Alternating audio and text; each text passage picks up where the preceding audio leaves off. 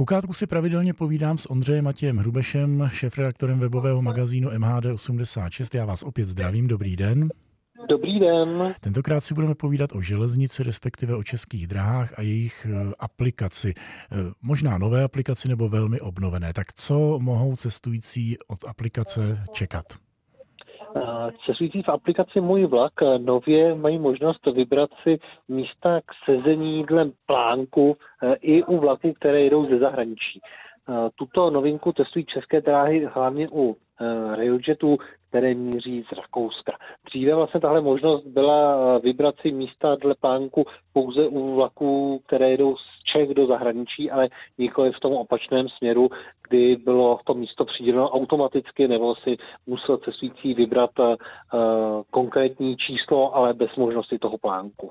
Takže zase o něco příjemnější místenkování. Co všechno ještě aplikace Můj vlak umí? Jenom stručně poprosím. Ještě tam jedna novinka, že když dojde i například ke změně řazení vagónů, to znamená, že třeba místo kupé jsou tam velkoprostorové vozy, tak i aplikace upozorní cestujícího na tuto změnu a právě možnost změnit si rezervaci této, této místenky.